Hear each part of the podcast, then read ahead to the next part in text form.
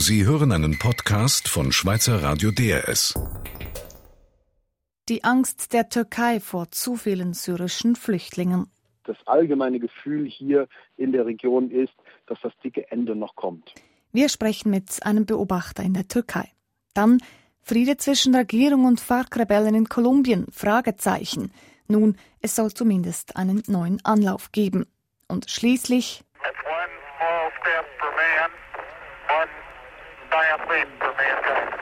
die bekannteste Nachricht vom Mond. Der Astronaut Neil Armstrong stirbt 82-jährig. Das sind drei der Themen der nächsten halben Stunde, in der wir auf wichtige und spannende Ereignisse dieser Woche zurückblicken. Am Mikrofon ist Nadja Ruch. Zehntausende Menschen sind wegen der andauernden Kämpfe in Syrien auf der Flucht. Ein Großteil von ihnen findet Unterschlupf in türkischen Lagern. Über 80.000 Menschen sind bereits dort. Das wird der türkischen Regierung aber offenbar zu viel. Anfang Woche hat sie Stopp gesagt und die ersten Flüchtlinge zurückgewiesen. Was steckt da dahinter? Das hat Ursula Hürzeler, Thomas Seibert, unseren Mitarbeiter in der Türkei, gefragt. Die türkischen Behörden fühlen sich überfordert, das ist ganz klar. Ich war hier in einem Flüchtlingslager an der syrischen Grenze. Dort sind 12.000 Menschen in äh, Containern untergebracht und weitere 6.000 äh, sitzen zurzeit an der Grenze fest. Sie sitzen im Niemandsland zwischen beiden Ländern fest. Die Türken lassen sie nicht ins Land, weil sie einfach nicht wissen, wohin mit diesen Menschen. Sie bauen fieberhaft an weiteren Flüchtlingslagern. Aber bis diese Lager fertig sind, das wird nach Auskunft äh, aus Regierungskreisen vielleicht noch ein paar Tage dauern, werden sie diese Menschen nicht aufnehmen können. Und damit deutet sich auch an, dass die Türkei sich allmählich am Ende ihrer Kapazitäten sieht. Will sie denn jetzt mit dieser Grenzschließung auch Druck ausüben? Druck wird sie sowieso ausüben auf die syrischen Behörden, das tut sie schon seit langem, aber diese Maßnahme ist vor allen Dingen ein Signal an die internationale Gemeinschaft, jetzt auch vor der Sitzung des UN-Sicherheitsrates in der zweiten Wochenhälfte in New York. Die Türken signalisieren damit, hier ist Ende der Fahnenstange erreicht. Wir müssen als internationale Gemeinschaft weitere Maßnahmen einleiten. Die türkische Regierung sagt ganz offen, sollte die Flüchtlingszahl über 100.000 steigen, dann muss die UNO handeln, dann muss die UNO eine Schutzzone in Syrien selbst einrichten. Sie haben es erwähnt, Sie sind derzeit an der syrisch-türkischen Grenze. Wie ist denn die Versorgungssituation in den Lagern? Die Versorgungslage ist gesichert, also keiner muss hungern in diesen Lagern.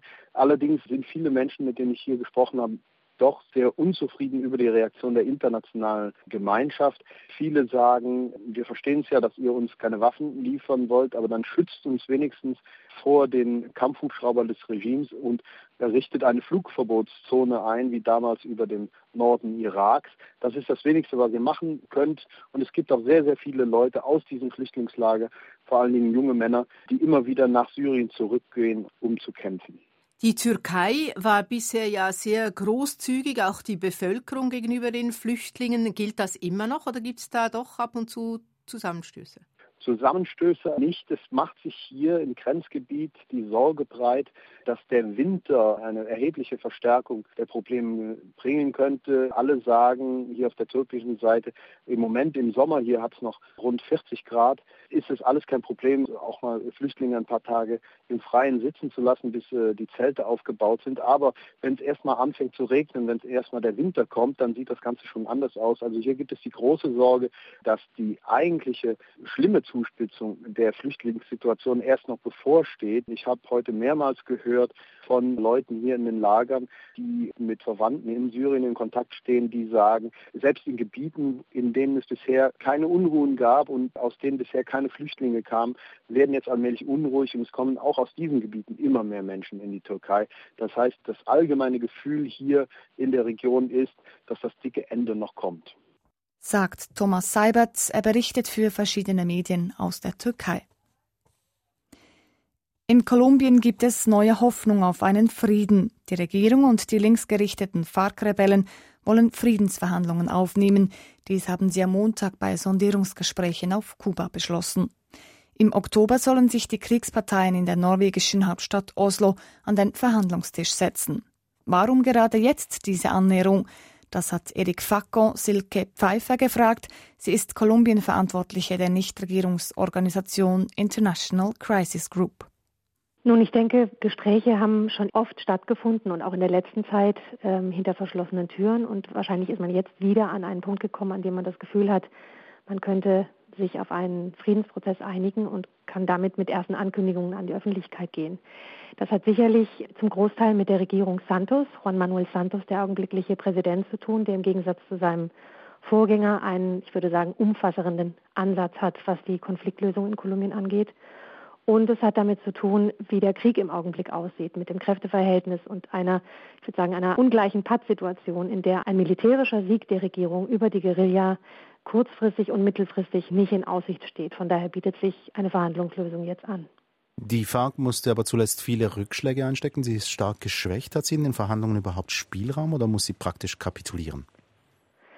Das stimmt, sie ist militärisch sehr geschwächt, vor allem durch die starke militärische Offensive unter Santos' Vorgänger, Präsident Alvaro Uribe. Da hat die FARC sehr drunter gelitten, ist, ähm, was die Kämpfer angeht, sehr stark dezimiert worden und so weiter. Sie hat auch politisch einiges eingebüßt, was ihre Legitimität angeht. Sie ist stark äh, durch den Drogenhandel finanziert und ist sehr in Misskredit geraten, was die Bevölkerung angeht. Von daher hat sie ja politisch kaum mehr wirklich Schlagkraft in Kolumbien. Aber sie hat eben nach wie vor militärische Kraft, was sie auch in den letzten Wochen und in den letzten Jahren immer wieder bewiesen hat. Das ist ein Guerillakrieg, den die Guerilla führt. Und gegen den kann man militärisch schwer gewinnen. Und das ist dann auch das Kapital, mit dem die FARC in die Verhandlungen gehen kann und von daher sicherlich für sich da mehr rausholen kann als eine reine Demobilisierung. Die Annäherung, die ist also auch das Verdienst von Präsident Juan Manuel Santos, der seit zwei Jahren im Amt ist. Inwiefern unterscheidet sich denn sein Ansatz von dem seines Vorgängers Alvaro Uribe? Ja, also beziehungsweise Santos war als Erbe von Uribe ins Spiel gebracht worden und ist auch als solcher als Kandidat angetreten. Er war ja auch Verteidigungsminister unter Uribe und von daher war er einer der Hauptvollstrecker der sogenannten demokratischen Sicherheitspolitik, also der militärischen Offensive unter Uribe und hat aber dann, als er an der Macht war, doch einen rechtlichen Kurswechsel vorgenommen, der ihm jetzt auch die Feindschaft seines Vorgängers eingebracht hat. Und dieser Kurswechsel besteht darin, zunächst mal überhaupt anzuerkennen, dass das Land sich in einem bewaffneten Konflikt, also in einem Bürgerkrieg befindet, wo Uribe insbesondere in der letzten Zeit immer wieder auch nach außen verkaufen wollte, dass das Problem eigentlich gelöst ist. Das besteht auch darin, dass Santos zum ersten Mal sich den Opfern des Konfliktes wirklich umfassend zugewandt hat im Rahmen eines Opfergesetzes, was die Opfer großzügig entschädigen soll. Dieses Opfergesetz ist auch von der FARC positiv zur Kenntnis genommen worden. Da gibt es in der Umsetzung viel Schwierigkeiten, aber das ist ein ganz wichtiges Signal. Und Santos hat bereits in seiner Antrittsrede vor zwei Jahren deutlich gemacht, dass er, was jetzt die Konfliktlösung angeht, über die rein militärische Lösung hinausgehen will und angedeutet Interesse hat an der Verhandlungslösung. Bereits in seiner Antrittsrede hat er gesagt, dass der Schlüssel zum Frieden nicht im Meer verloren ist, sondern in seiner Tasche steckt. Also von daher war eigentlich das Thema Friedensprozess in den letzten zwei Jahren schon immer irgendwie in der Luft und ist jetzt etwas konkreter geworden. Nun soll es ja Verhandlungen geben, aber wo liegen denn die Knackpunkte dabei? Ja, der Präsident hat sich noch nicht geäußert. Also bisher wissen wir ja nur, dass es explorative Gespräche gegeben hat. Er hat sich noch nicht geäußert über die Agenda, über die Tagesordnung, über die Themen. Von daher ist das alles bisher Spekulation. Ich denke, es wird sicherlich um mehrere Themen gehen, zum Teil auch um Themen, die am Ursprung des, des FARC-Kampfes stehen. Da ging es ja insbesondere ganz viel um die Landfrage, Landverteilung, Rechte der Bauern und so weiter. Das ist sozusagen die Daseinsberechtigung der FARC und da muss die FARC einiges rausholen, allein um ihr Gesicht zu wahren und zu sagen, es hat sich gelohnt, hier 50 Jahre lang zu kämpfen. Das wird aber sicherlich eine Verhandlung sein, die nicht nur zwischen Regierung und FARC stattfinden kann, also was dieses Thema jetzt angeht, sondern muss auch die breitere Bevölkerung mit einschließen. Knackthemen werden sicherlich auch die Frage sein, wie mit äh, den ganzen Menschenrechtsverbrechen umgegangen wird, die FARC in den letzten Jahren und Jahrzehnten begangen hat. Da gibt es ja mittlerweile internationale Standards und auch nationale Standards. Das heißt, man kann die nicht einfach straffrei ausgehen lassen. Und gleichzeitig werden sich die FARC, wird sich die FARC nicht darauf einlassen, ihre ganze Mannschaft ins Gefängnis zu schicken. Das wird sicherlich ein ganz schwieriger Punkt werden in der Verhandlung. Und schließlich die Frage nach Reintegration. Wie kann sowohl eine politische Reintegration aussehen, also kann die FARC irgendwie zu einer zivilen politischen Kraft werden. Das ist sicherlich auch schwer zu schlucken für die kolumbianische Gesellschaft, weil die Organisation so in Misskredit geraten ist. Es gibt allerdings Beispiele in der kolumbianischen Politik, wo ehemalige Guerillakämpfer heute aktiv und respektiert an der Politik teilnehmen, wie zum Beispiel der Bürgermeister von Bogota. Aber Reintegration auch im breiteren Sinne, also welche, welche Schutzmaßnahmen, welchen Lebensaussichten und Garantien kann man den ehemaligen Kämpfern geben, um auch sicher zu sein vor Angriffen, vor Gewalt und so weiter.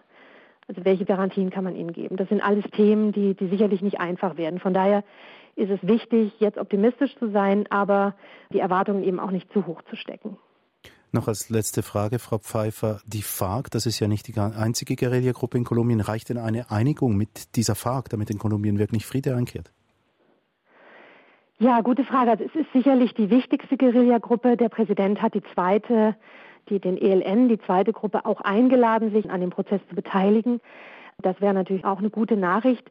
Stark ins Gewicht, was jetzt die Gewaltsituation in Kolumbien angeht, fallen aber auch andere bewaffnete und illegale Gruppen, zum Großteil Nachfolger der ehemaligen Paramilitärs, die die Regierung als organisiertes Verbrechen betrachtet, bezeichnet, wo die Regierung anerkannt hat, dass die heutzutage eigentlich das größte Sicherheitsrisiko in Kolumbien darstellen. Von daher bedeutet so ein Friedensprozess sicherlich nicht das Ende der Gewalt in Kolumbien, aber einen ganz großen Schritt nach vorne und sicherlich auch bessere Voraussetzungen, um mit diesen anderen Gruppen dann auch fertig zu werden. Silke Pfeiffer von der Nichtregierungsorganisation International Crisis Group.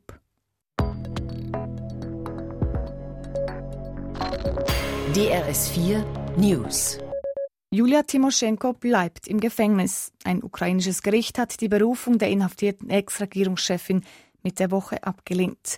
International ist die Gefängnisstrafe umstritten. Neben der Ukraine sorgten auch andere südosteuropäische Länder in den letzten Monaten für Schlagzeilen.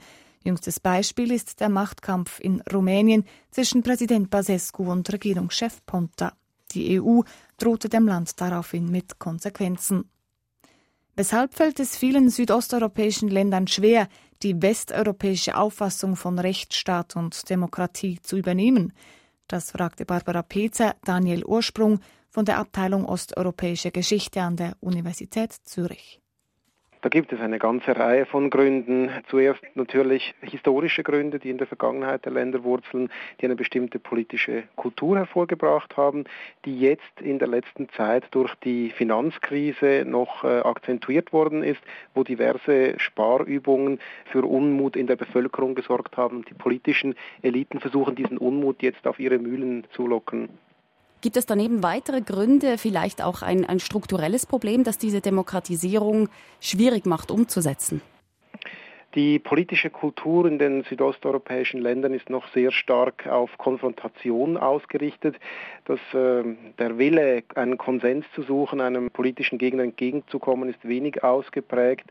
Es herrscht auch in allen südosteuropäischen Ländern ein ausgesprochener Klientelismus. Das heißt, die Politiker versuchen, eine Gefolgschaft mit Stellen im Staatsapparat zu versorgen, versuchen, ihre Wahlkreise bei der äh, Zuteilung von Geld zu bevorzugen.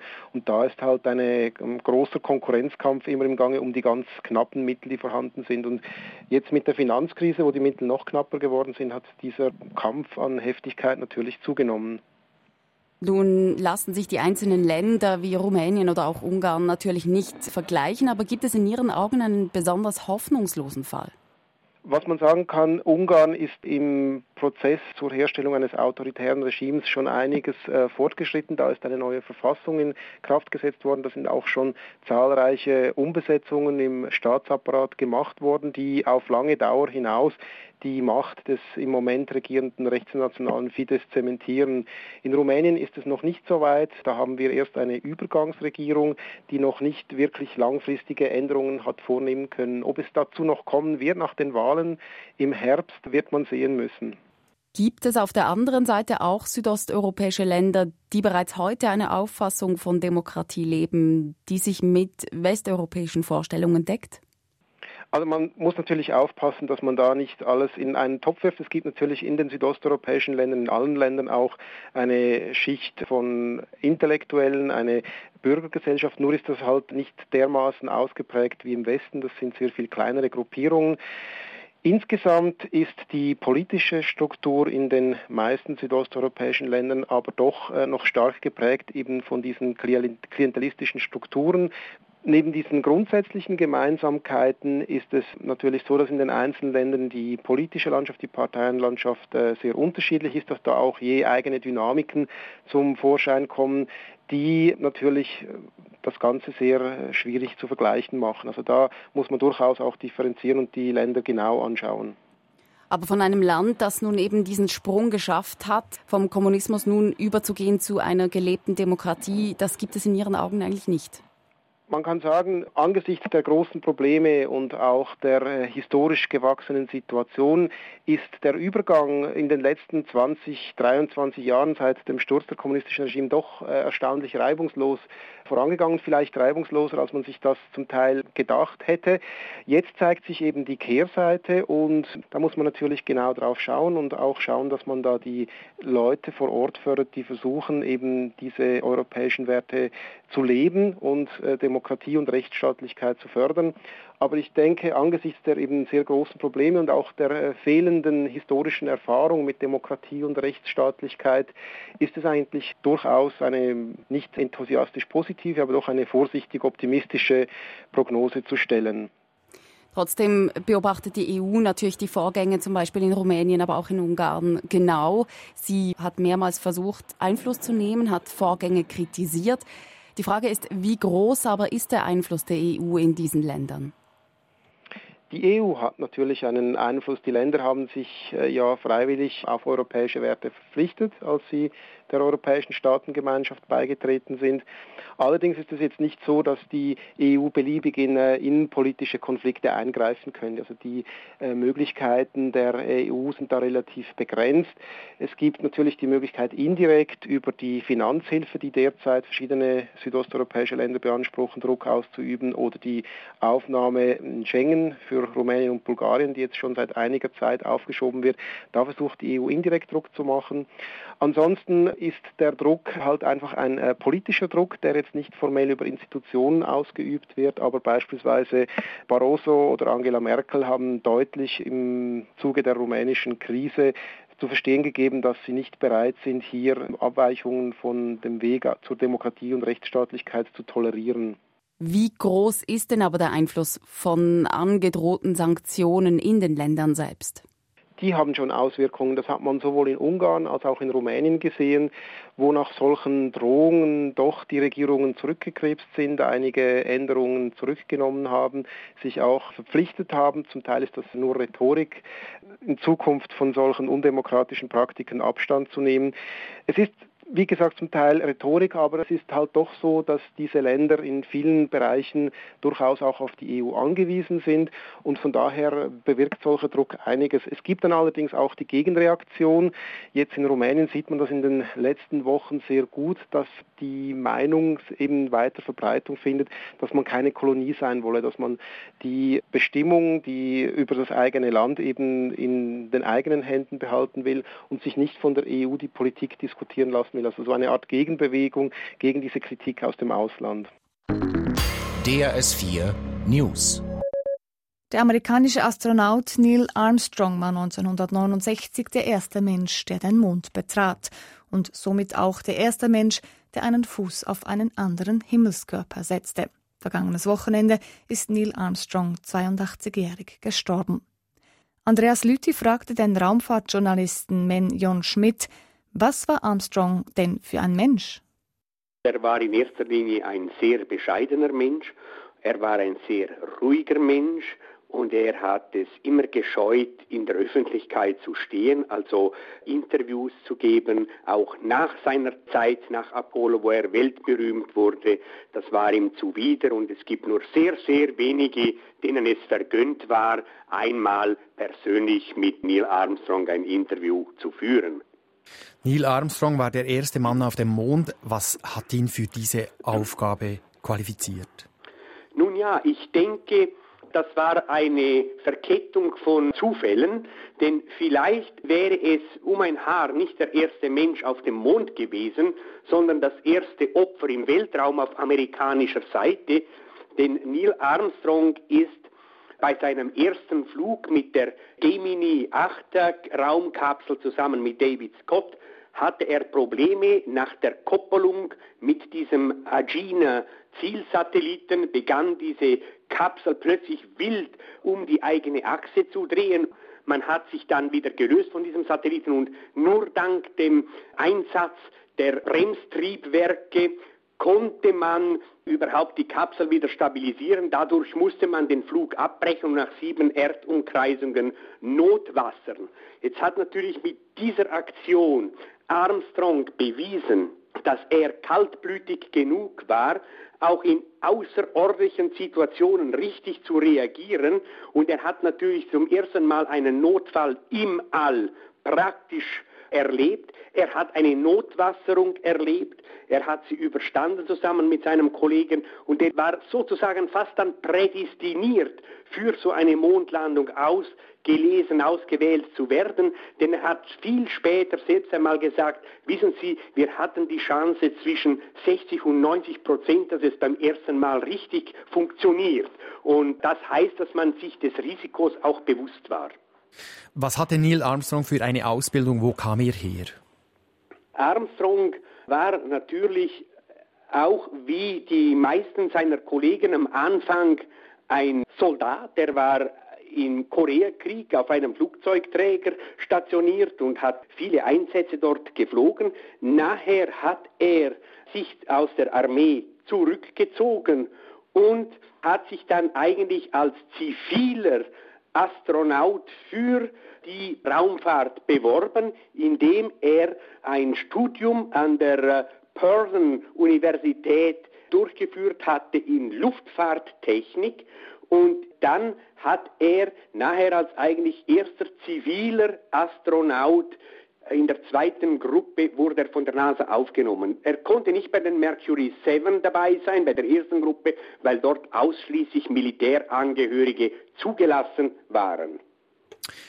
Sie haben schon über das Geschick von Neil Armstrong bei der Gemini-Mission gesprochen. Es gibt auch so eine Geschichte bei der Mondlandung. Die letzten Momente dieser Mondlandung hat Neil Armstrong handgesteuert. Er hat also diese Raumkapsel von Hand auf den Mond gesetzt. War das so eine Heldentat, wie es der Mythos sagt? Das war es in der Tat, denn wir müssen uns vorstellen, die Mondlandung, die hat ja 1969 stattgefunden und der damalige Bordrechner in der Landeeinheit war vergleichbar mit einem HP67 Taschenrechner. Und es war geplant gewesen, dass alle diese Operationen mit den Werten über die Distanz zum Boden, die Geschwindigkeit, die Neigung der Kapsel, die Stabilisierung und so weiter, dass man alle diese Daten automatisch generieren würde und dass der Computer selbst entscheidet, wie diese Landung vonstatten geht. Irgendwann war der Computer buchstäblich überlastet und es leuchtet dann plötzlich dann nur noch diese roten Lampen auf, die berühmten, und geistesgegenwärtig haben dann die beiden Astronauten in der Kapsel Buzz Aldrin, der eigentliche Mondfährenpilot, und Armstrong haben dann die Kapsel von Hand auf die Mondoberfläche abgesetzt. Und jetzt kommt eben das Wichtige. Als sie noch die Kapsel aufgesetzt haben, hatten sie für weniger als 40 Sekunden noch Treibstoffreserve an Bord. Und das war eigentlich viel zu wenig. Theoretisch hätten sie den Landeanflug schon vorher abbrechen müssen, weil man ja immer von einer gewissen Sicherheitsmarge ausgegangen war bei der NASA. Neil Armstrong ist danach, nach dieser Mondmission, nicht mehr ins All geflogen. Was hatte er für eine Bedeutung nach 1969 für die Raumfahrt? In erster Linie war er ein Botschafter für die bemannte Raumfahrt.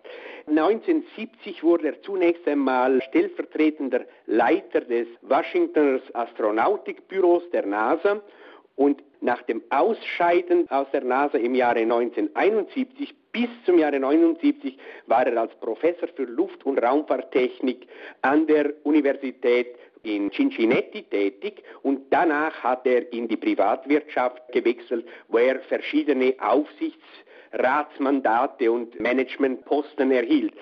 Vielleicht noch ein Detail. Durch Gründung eigener Firmen wurde er sogar zum Millionär. Also er hat sich sehr gut verkauft, hat aber immer wieder den Fuß in der Raumfahrt belassen. Er war unter anderem auch zweiter Vorsitzender der Kommission für die Untersuchung der Challenger-Katastrophe, wo, wo das erste Shuttle explodiert ist, kurz nach dem Start.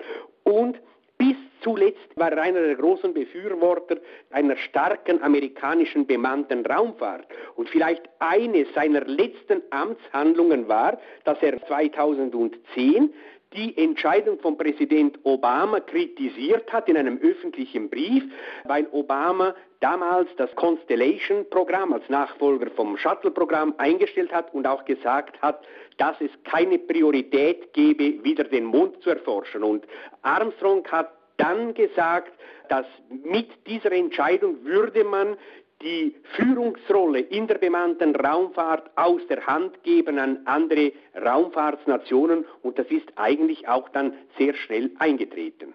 Menjon Schmidt ist Raumfahrtspezialist und arbeitet für verschiedene Medien. Sie hörten einen Podcast von Schweizer Radio DRS. Mehr Informationen auf drs.ch.